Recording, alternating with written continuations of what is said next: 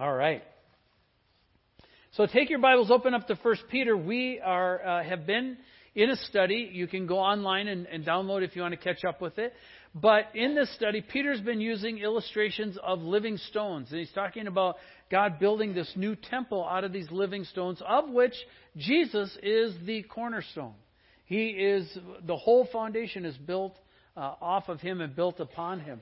And so we've been doing that language, and now Peter shifts and uses a different picture this morning that we're going to see. So we're going to start in 1 Peter. We're just going to look to start with here at verses 9 and 10. And this is one of the more famous passages uh, in the New Testament. It reads like this But you are a chosen race, a royal priesthood, a holy nation, a people for his own possession, that you may proclaim the excellencies of him who called you out of darkness and into his marvelous light. Once you were not a people, but now you are God's people. Once you had not received mercy, but now you had received mercy.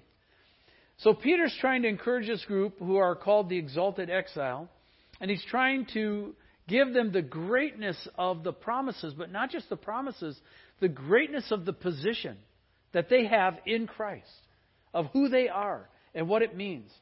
And um, he's using this language. Now, this language isn't that familiar to us, but it would be very familiar to those who had grown up in synagogue and grown up in a Jewish background. They would know instantly where Peter's pulling from, and he's pulling from places in Exodus and Deuteronomy. Let me show you uh, where from Exodus 19, where God is talking to Israel after he brought them out of Egypt and now is beginning to bring them into the promised land. It says, Now therefore, if you will indeed obey my voice and keep my covenant, you shall be my treasured possession among all peoples. For all the earth is mine, and you shall be to me a kingdom of priests and a holy nation. These are the words that you shall speak to the people of Israel. See the familiarity with where Peter pulled that?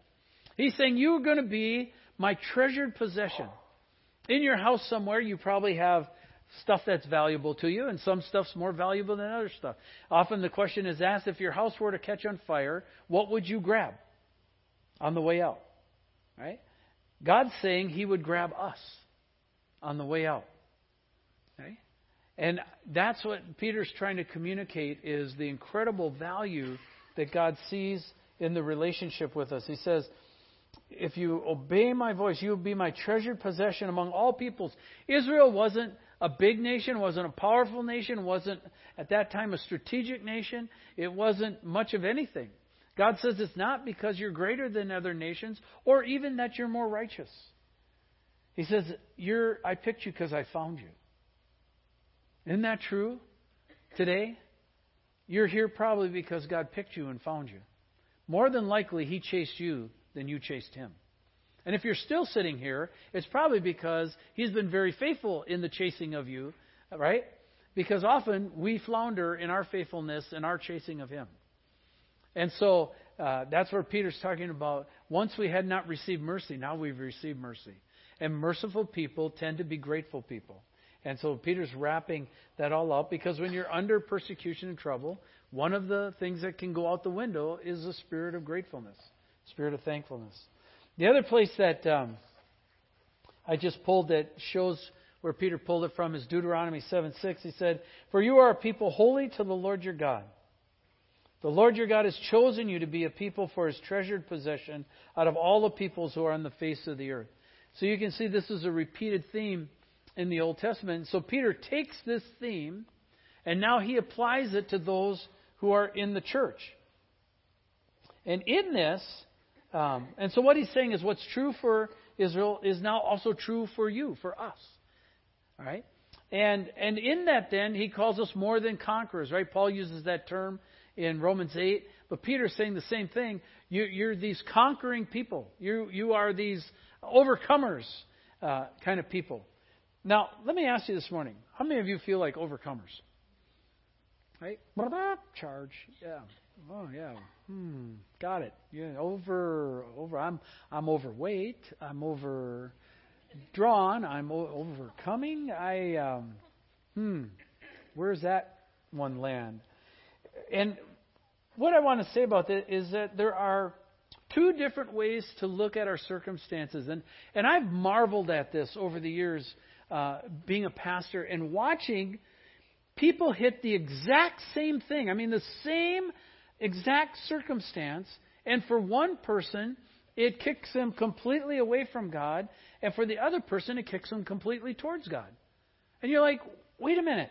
That was the same thing. How did that same thing do that effect to those people? And Peter here is working with this group of people that I think if you read First Peter, there's some danger in that they might tip the wrong way. That's what this whole letter is an exhortation to stay with it, stay strong. Don't give up what is yours in Christ. And so, um, you know, they could look at their circumstances as exiles and say, man, did we buy a load of cake, right? We, we totally misunderstood. We've been duped. You know, we, we just got conned royally and we've gotten our butts kicked and this is not anything close to what I signed up for, so we're out of here. Right? That's one way to look at it. The other way that they could look at it is they had these very precious promises that God was giving them, and they were to hang on no matter what their circumstances were. That it wasn't the end of the story, that God hadn't played all his cards out yet. It wasn't the final act of the drama, it was just one part of it. And so they had to make their way through that drama to get to the end where the promises were actually actually given. So, how about you this morning? Have the trials taken an edge off of your hope? What you've had to face? You know, maybe nobody else knows what you've gone through, but you know what you've gone through. You suck and win this morning? Just kind of sitting there going, man, I, it's a miracle I made it to church. I don't know if I'll make it next week. Have the hardships caused us to question? Have they they caused us to uh, kind of re-examine. Gee, did I did I misunderstand something? Did I misquote that? And the question comes this morning because these, uh, what Peter uses is some pictures of how they're to see themselves. And the, the question this morning is, how do we actually see ourselves this morning? And uh, I'd like to use a, a, an illustration here this morning about how you see yourself. What do you see up there? An old hag or a beautiful young woman? How many see the old hag? Come on, you raise your hands. This is you don't get graded for it. It's okay. How many see the beautiful young woman? Ooh, look at that. Keep looking. Keep looking. The wives are now saying to their husbands, See, it's over there. The interesting point is you can be looking at the very same thing and see something completely different than the person sitting next to you. Right? Where one person in their circumstances just sees everything as going bad, sees everything as broken, sees everything as ugly, the other person can see incredible beauty out of the exact same circumstances. And the question this morning is how do we see life? Do we see it through the cup half full and everything's broken and the falls wrecked everything and stained everything and it's it's not working out the way I wanted to and I, I just have to settle for life? Or do we see the cup half full with the mercies and the promises that God has given us in spite of the difficulties that we've had to go through? You know, sometimes um, I don't know about you, but I'm really good at halfway. Okay, just Honest truth, right? I'm really good at halfway. Sometimes I even hit three quarters. But I'm not that good at finishing well. Right? And you're saying, well, you're the pastor. I'm going, yeah, I'm also human. All right? So deal with it. And, uh, but just being honest, that, that a lot of times I get halfway there and then I go, eh, eh, ick. Right? Any of you ever do that? You're all looking so saintly right now, like you have no idea what I'm talking about. But I, you know, it, it just got a lot hard. Like, guys, you ever do a home project and halfway through you're going, what in the world did I sign up for? Right? By the way, officially, if you're visiting, you don't know nothing. Officially, the trim is totally done at our house right now today. By the grace of God, I'll tell you what. But I'm really good at halfway. I am really good at great enthusiasm. Yeah, charge. And I get halfway there and go, ah! Whoa. Now what am I going to do? And boy, then I have to pray because I realize there's a whole other half to go that, and I already ran out of gas, right? And I don't know if, if you struggle with that, but I, I've thought of some stories that reminded me about what Peter's saying here is, hey, don't let go of these promises. You are a chosen race, a royal priesthood. Do you feel like royal priest right now? A holy nation. Eh, mm, mm, mm, right? A people for God's own possession. I just hear, okay, where's he? He's going to do something with this. He's going to get us, right? No, I want you to think about those promises because often when we get in trouble or things get hard, that's when we tend to throw those out the window. And here's the point we quit too soon. We quit too soon. And we've got to learn to endure and we've got to learn to be steadfast. We've got to learn to have, this whole series is on fortitude. We've got to have fortitude. Let me give you two stories. One is called, uh, I won't give you the title because you know what it is, but there's a story of a farmer in South Africa who had kind of this dilapidated, sort of rickety, stony land farm with a couple of bent fruit trees on it, and it wasn't very productive, and he didn't make a lot of money of it. And this was during the time when mining became a big thing back in South Africa, and so he decided that he was going to sell his farm and go and seek his fortune in the mining industry. And so he did. He sold his farm went and saw his fortune. Things did not go well for him. He never did find his fortune. And the end of the story is extremely tragic. He ended up committing suicide over the whole deal. The man who bought his farm was out walking around, and there's a little stream that ran through the property. And so he was walking along the stream, and he saw this pretty stone in the stream, and uh, he picked it up and set it on the mantelpiece. And a fellow buddy came in uh, who happened to be a miner and said, Where'd you get that diamond? He says, Not a diamond. It's a pretty rock I picked out of the stream. He says, No, I mined for a life. That's a, that's a diamond. And they took it in. Sure enough, at that point, it was at that time the largest uncut diamond that had been found in South Africa. And it turns out that that property was on top of what became one of the leading diamond mines in all of South Africa. In other words, here's the point the guy always had it. It was sitting right under him, but he didn't know what he had. And so he gave it away for trinkets. And the end, what he ended up chasing, he ended up killing because the pursuit was so disastrous. And all the time, the riches were sitting right underneath them. Isn't that a great analogy of the Christian life? The riches and the treasures are right there, uh, and and we go off chasing other stuff. I found one. That one's too esoteric, though. All right. Here's one closer to home. How about the Seahawks? Let's do, let's do that one, all right? Ah, now we're getting real. Okay. So did you read the article this week about John Nordstrom's regret that they sold the Seahawks? Anybody see that article? Just Melissa and, and Jeff and okay, and Jolene. All right, just a couple of you. Well, here's the story. So they did this interview with John Nordstrom. He's one of the Nordstrom brothers. Right there's John and Lloyd and that whole posse together. And um, they did a, a story on reflecting back on uh, when they had sold the Seahawks. And he talked about how they got the Seahawks. So the family, uh, John wasn't into it at all, but the family was kind of a posse. And so if one did it, they all did it, kind of thing. And so they were approached to purchase this NFL football team. But to purchase the team, it would require that each of the family members put up $750,000 uh, to purchase the team. The purchase price was $12 million.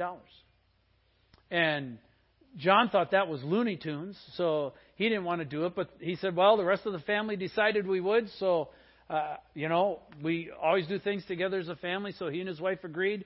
They joined the rest of the family and purchased this NFL football team, which later became named as the Seattle Seahawks.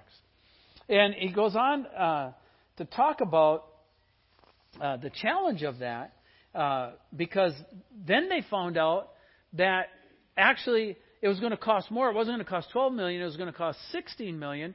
So it was going to be uh, a million now per person that they had to throw in. And so he's talking about trying to swallow that lump uh, as well. But then something magic happened. There was this thing called TV revenue that was first negotiated back when they bought the team. And it turns out that with the new television contracts, they would make a sweet 2.2 million every year off the TV contracts. And they came to find out that, and John says embarrassingly so, they basically bought the team for free with the TV contracts. It didn't cost them anything. They made their money back. And so now they're owners of uh, NFL uh, franchise. Those of you who are too young would not remember, but they were kind of the goofballs of the NFL back in that day. Uh, Jack Patera and that whole thing, and they were masters of trick plays and that kind of stuff. But uh, they asked John, well, why was that embarrassing? He says, well, it just didn't seem right. Right? John's a very old school business guy, and so it just didn't seem right that we got the team for nothing and uh, that kind of stuff. But then uh, some things started to happen, and they had some difficulties, and um, and so uh, what the difficulties were is any of you remember they had the strikes? Remember the NFL strikes? So he says this. He says we really, really enjoyed. These are quotes. We really, really enjoyed owning the team until we had the two work stoppages, two player strikes. He said we got. You've got to remember he says, We have a great relationship with our salespeople. Any of you go to Nordstrom's and it started out as the shoe place, right, and that whole deal, and they, they go all out with their salespeople and treat them really well. He says, So we, you've got to remember, we've got a great relationship with our salespeople and our people who work our stores. And he says, I don't want to say it's a love affair, but we just think they're fantastic. he says, Well, we just loved our football team the same way. And the management, he said, was just a one. But then all of a sudden, you're fighting with guys you think are really great, and it was really unpleasant. And then he said it got worse because the owners uh, got castigated by the public, and the bumper stickers showed up, right? And the bumper sticker was cheap Nordstrom owners. Remember those back in there? Everybody had them plastered on. So the very town they had invested in, the very town they were trying to carry the flag for, suddenly was mad at them and there were bumper stickers all over all the cars in Seattle. So no matter where they drove, they saw about how cheap the Nordstrom's family were. And there's a bunch of Nordstroms, so they saw a bunch of bumper stickers, right? And this kind of became a, a bitter pill for them. Plus, on top of that, John goes on in the article to admit, even back then, they knew they would have to tear the Kingdome down and build a new stadium. And he said, you know what? after going through this public thing and we realized what kind of battle that was be, he said we didn't have the stomach for it. And so uh, they ended up uh, selling the team for $80 million, which is pretty good, you know, return on your investment, right? To Mr. Infamous Ken Behring, who promised the Nordstroms he'd keep the Seahawks in Seattle and then almost got them to California except for a, a legal order. Remember, the trucks were packed and already moving out of town when they had to turn around and come back. And he's he's reflecting on this and talking about um, the impact that had. He says, you know, as you look back, he said we probably shouldn't have sold the team. Those same Seahawks right now are estimated to be at $1.87 billion in terms of value. Not million, billion. Now, 80 million looks pretty good until you measure it against 1.87 billion. Okay? What happened? What happened is it got rough. What happened is it got difficult. What happened was they lost vision to see the thing all the way through, and they cashed out too quickly. Yeah, they made a return. They didn't make near the return they could have made. And I'm not faulting the Nordstroms because they're tremendous people and they're they're great business people in our area. But this is talking about people like us who should have hung in there. And he goes on to say this. He says, "We probably shouldn't have sold the team. That was probably a mistake." You think? Okay. He says, but um, he said we just gone through the strikes. We didn't want to go through the public for the stadium. And he said, and trying to get a whole new stadium like Paul Allen did, he said, all in all, it turned out well. Okay? How many you Christian? How many people you know that are Christian that go halfway there, that cash out halfway through, and say, well, you know, I'm going to cash out for the 80 million. Yeah, God promises 1.87 billion, but that just is too hard to get there. I'm going to stop now. I'm going to quit. I'm going to end. You know, and Peter's whole uh, point at this point is to hang in there. Often, uh, we will uh, sell out because there seems to be a better promise. Ravi Zacharias, uh, a, a really good uh, speaker for the Lord, says, Think of how much emotion and effort we as humans invest to experience a sensation that will not last. We trade the promises of God in for experiences that are only temporary and they don't last. And so we trade what's eternal for what is temporary. God tries to tell us, He tries to say, You are more than conquerors. You are beloved. Did you see the verse from Zephaniah up there this morning? My delight will be in you. Most of us believe that God loves us. And the reason we believe God loves us is because He has to. He's God. God is love. He has to. But if I said to you this morning, do you think God likes you? I mean, likes you as a person, would like hanging out with you. If God walked in out of the other people in the room, He'd pick you to hang out with. We'd go, no. Nope, nope, nope, nope. We don't really believe that He would delight in us. And so we have a hard time believing God's view versus our view because we believe our view is more right than God's view. This should tell, this should tell you something right there. Right? Let me show you an illustration. Um, you know this story. Here's God's take. Remember Gideon?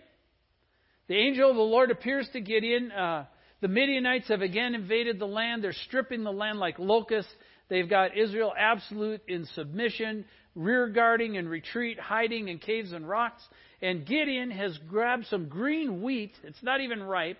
He's run up on a hill. He's hiding in a wine press, and he's trying to thresh out some wheat before uh, the Midianites can even steal that.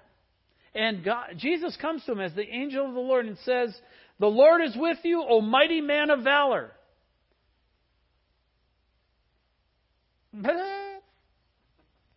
Who? What?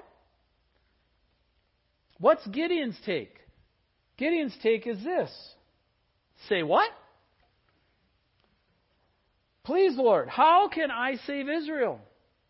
Behold, my clan is the weakest in Manasseh, and I am the least in my father's house.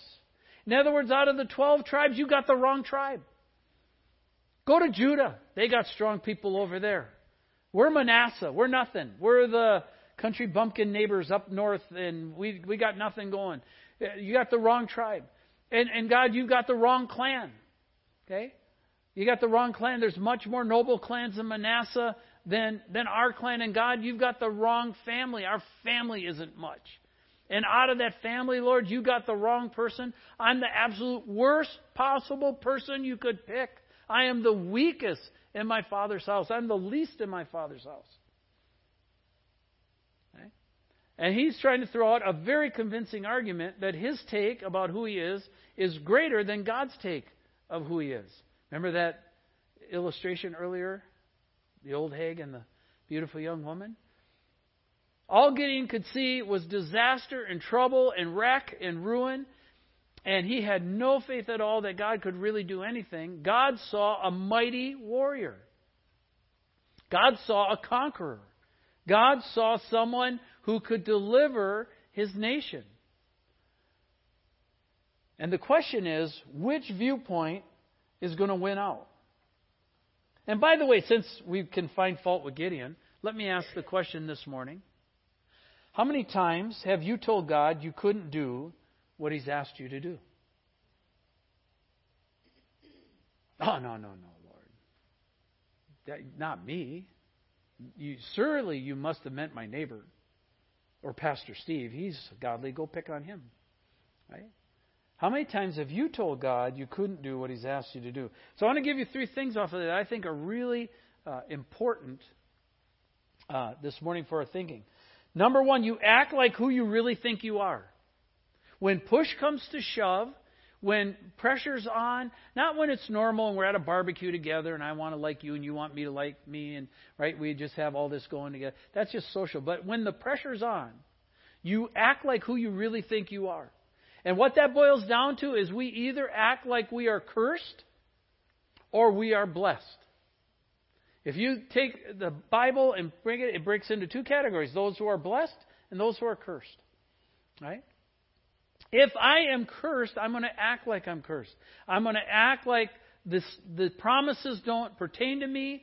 God doesn't take notice of me. My circumstances are absolutely unique. He hasn't looked to help me out and therefore everything's going to go wrong, and it always go wrong, so I'm never going to get my hope up because that's the way it goes, and that's who I am, and that's set in stone, and that opinion is more important than what God thinks of me.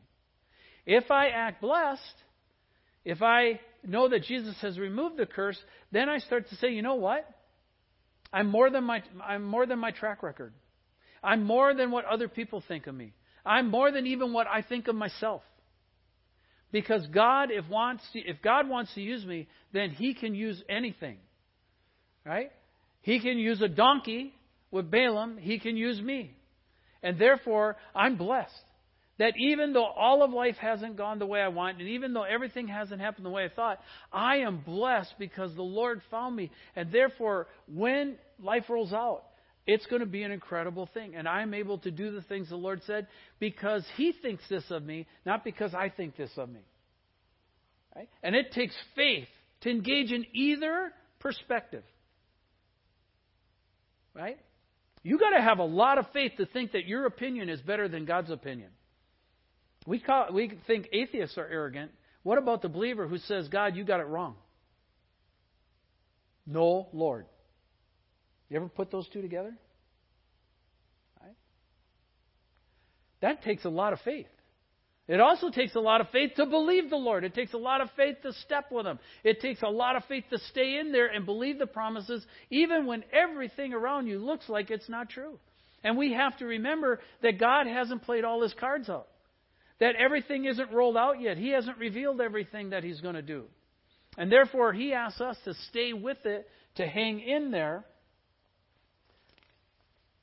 to believe his report. Let's look at what Peter said again.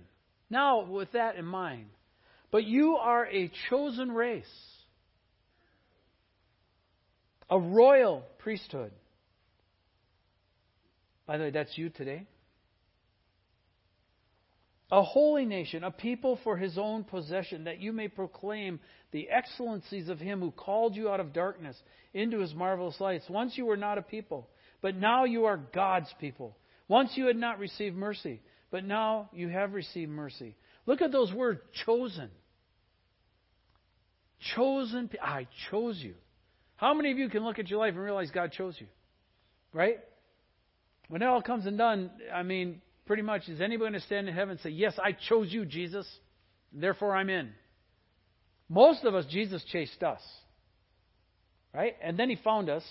And then he keeps chasing us because He's really faithful at choosing. We're pretty bad in our faithfulness at staying with the track record, right? So, chosen. That's really significant. Royal.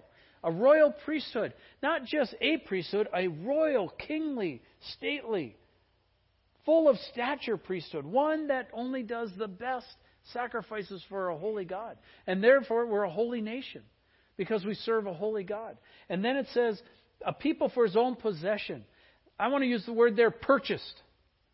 Purchased. Okay? God purchased us. That means he intentionally went out and bought us. He saw value in us when other people or even ourselves didn't see value, and he purchased us. You ever hear these stories of someone who goes through a secondhand store, right? And they find some rock or jewel or some fabulous old antique, and they buy it for 50 cents? because they purchased it, right? And they take it home. They say, This is my prized possession.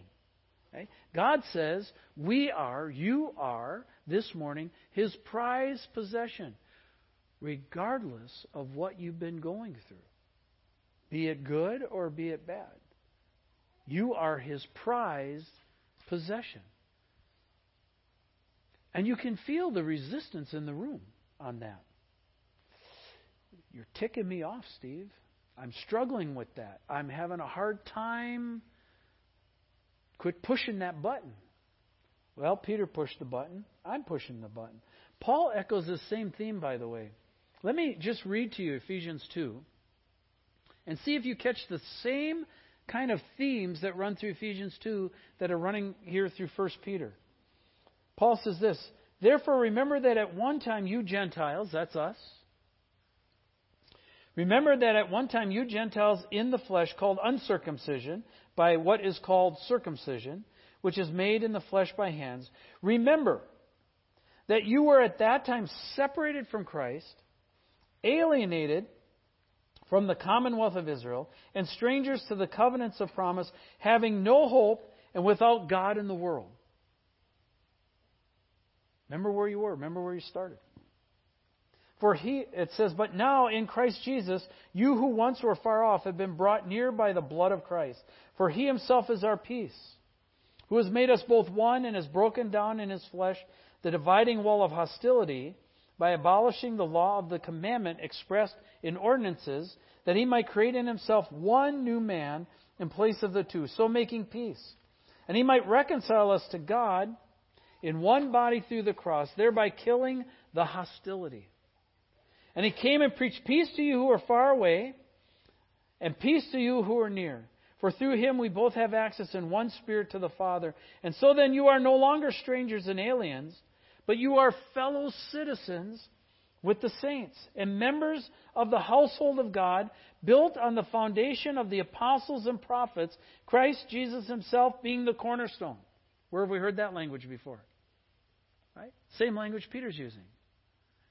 Built on Christ Jesus himself being the cornerstone, in whom the whole structure, talking about a temple being built here, the whole structure being joined together grows into a holy temple in the Lord. In him you are also being built together in a dwelling place, into a dwelling place for God by the Spirit. And so the whole picture is of this incredible living translucent temple that is built by living stones that God's light shines through, and it's built on the foundation and the cornerstone of Jesus Christ Himself. And therefore it says, You are a chosen race, a royal priesthood, a holy nation, a people for God's own possession. The problem is not that we believe Jesus. The problem is we don't believe him enough.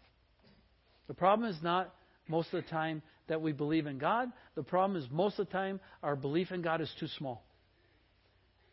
The, what Peter's trying to say here is that the ultimate structure of the universe isn't what man builds, isn't what's out in the solar systems or the galaxies of the universe right now.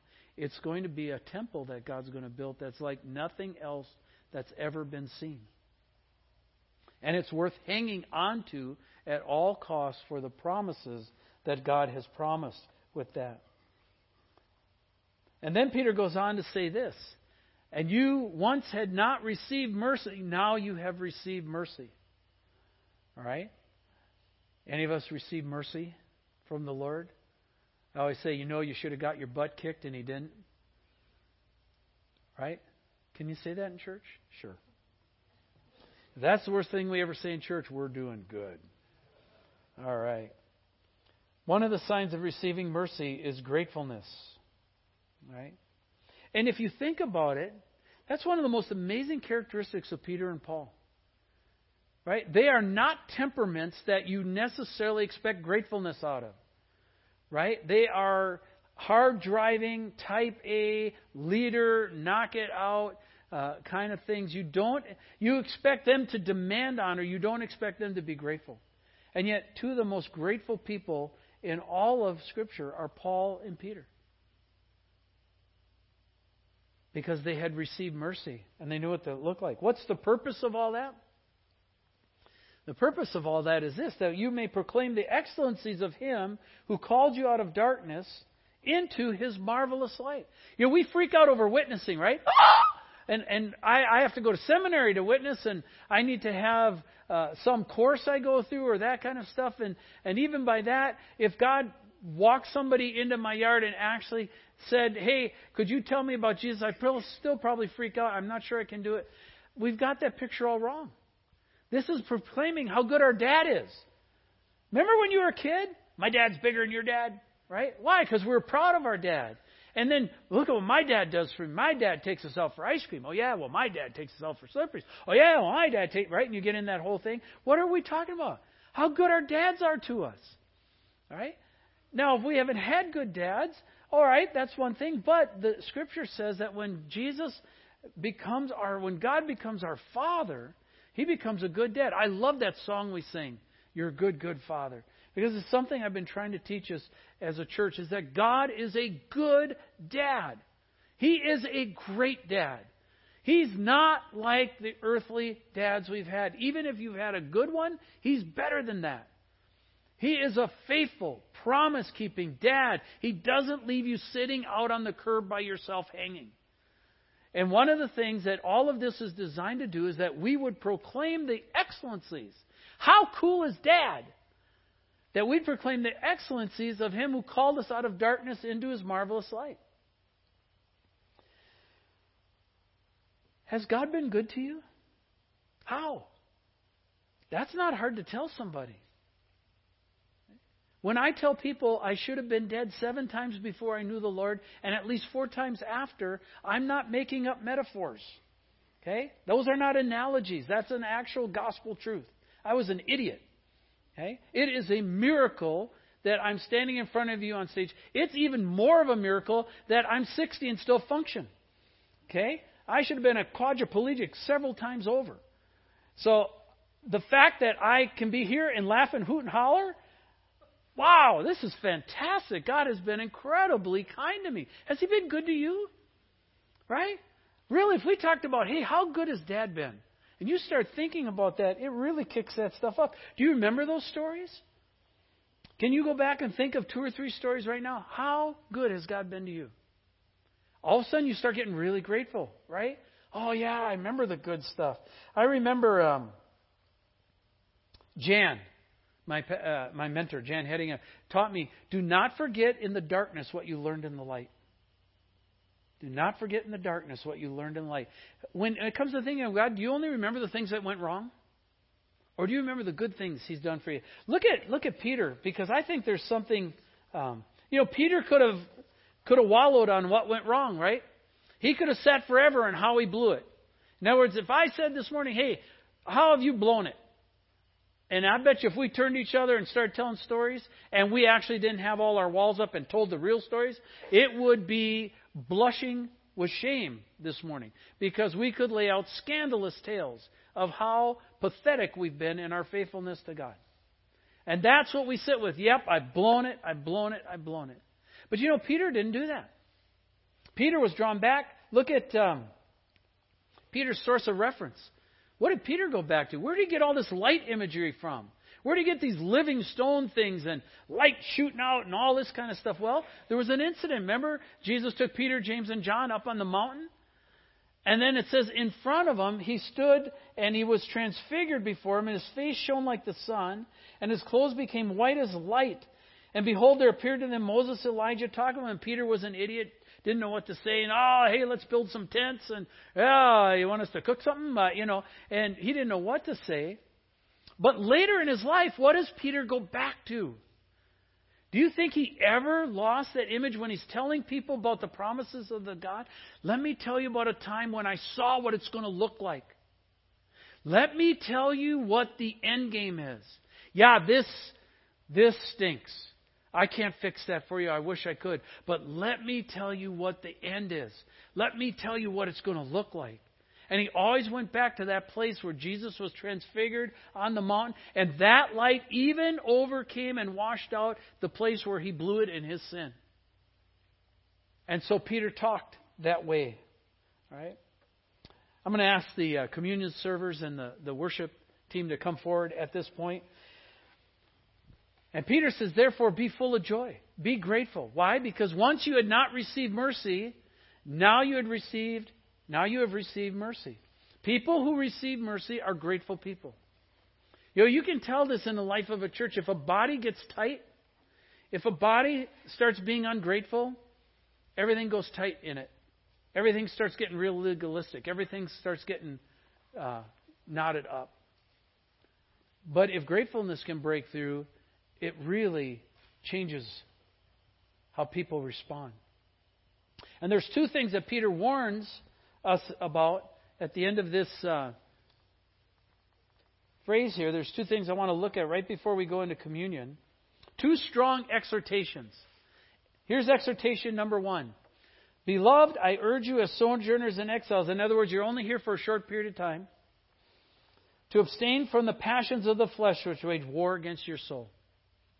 Before we go to communion, communion always says we should examine ourselves, right, to be in right standing with God. And if we've blown it this week, we should stop for a second, tell the Lord we've blown it, and get right in our heart before we have communion.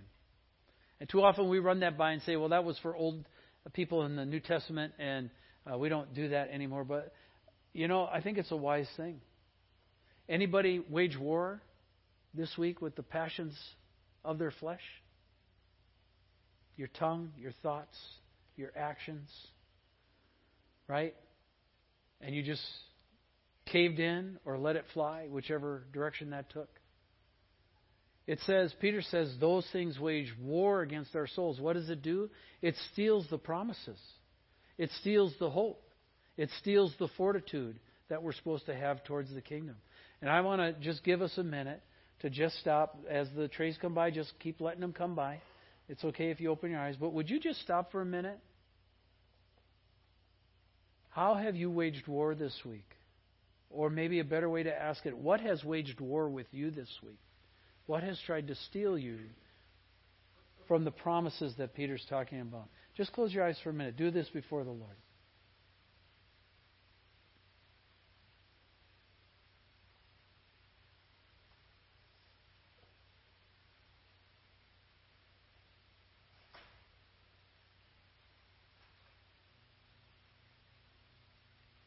Amen.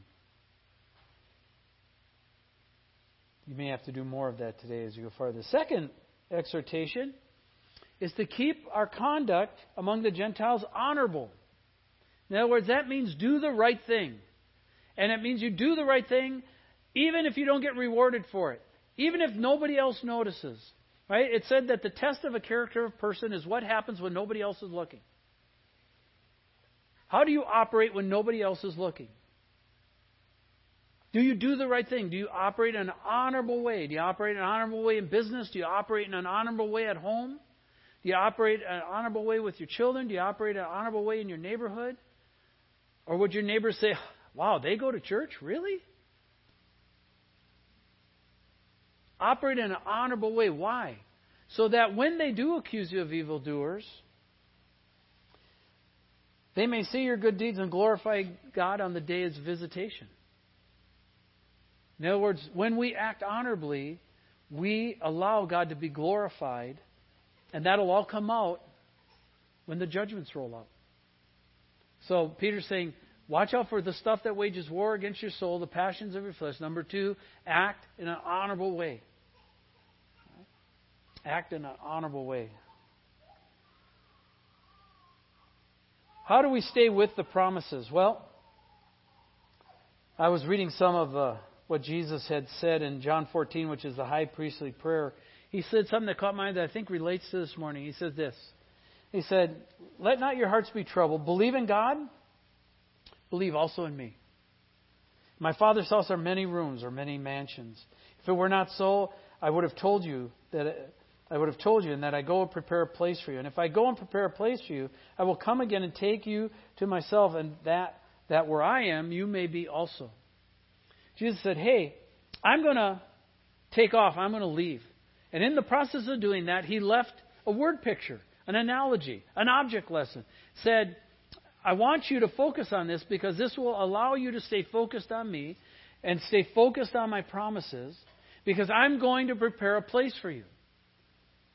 And the place I'm going to prepare for you is the kind of stuff we've been talking about this morning. Massively cool. Right? And it's worth hanging on to.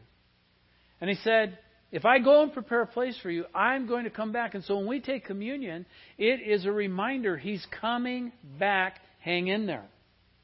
All the cards aren't played yet. Stay faithful to what he's asked you to do, to what he's asked you to be, and let him clear the decks. Don't try to do it yourself. And you're going, Yes, it's hard. And Jesus said, Yes, I know it's hard. But you haven't come to the point of shedding your blood yet. I have. Right? So follow my example. Follow my lead. He said, Eat this in memory of me.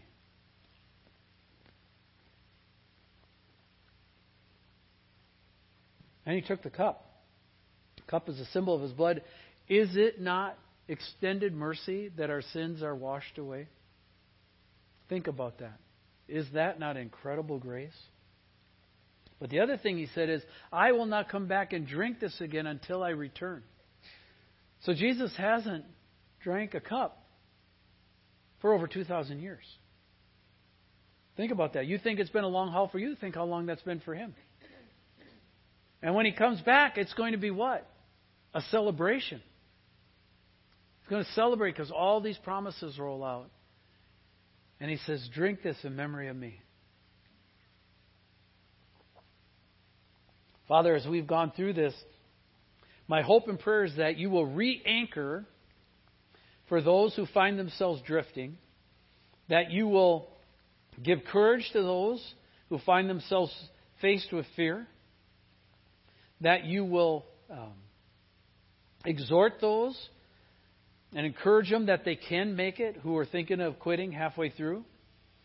And Lord, that you would embolden us as a body to talk about how good our dad is.